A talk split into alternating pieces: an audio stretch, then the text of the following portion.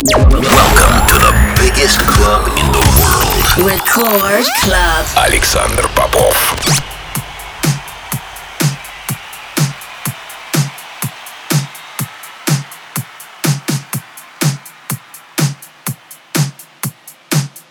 Я рад приветствовать всех, кто настроил свои приемники на частоту первой танцевальной радиостанции России. Меня зовут Александр Попов, и в течение ближайшего часа я с удовольствием представлю новинки, которые появились в моей музыкальной коллекции за прошедшую неделю. Сегодня отыграю для вас новые работы от таких артистов, как Ахмед Хелми, Timmy Trumpet, мою новую совместную работу с Русланом Родригесом и свежие релизы с моего лейбла Interplay. Это Record Club, не переключайтесь.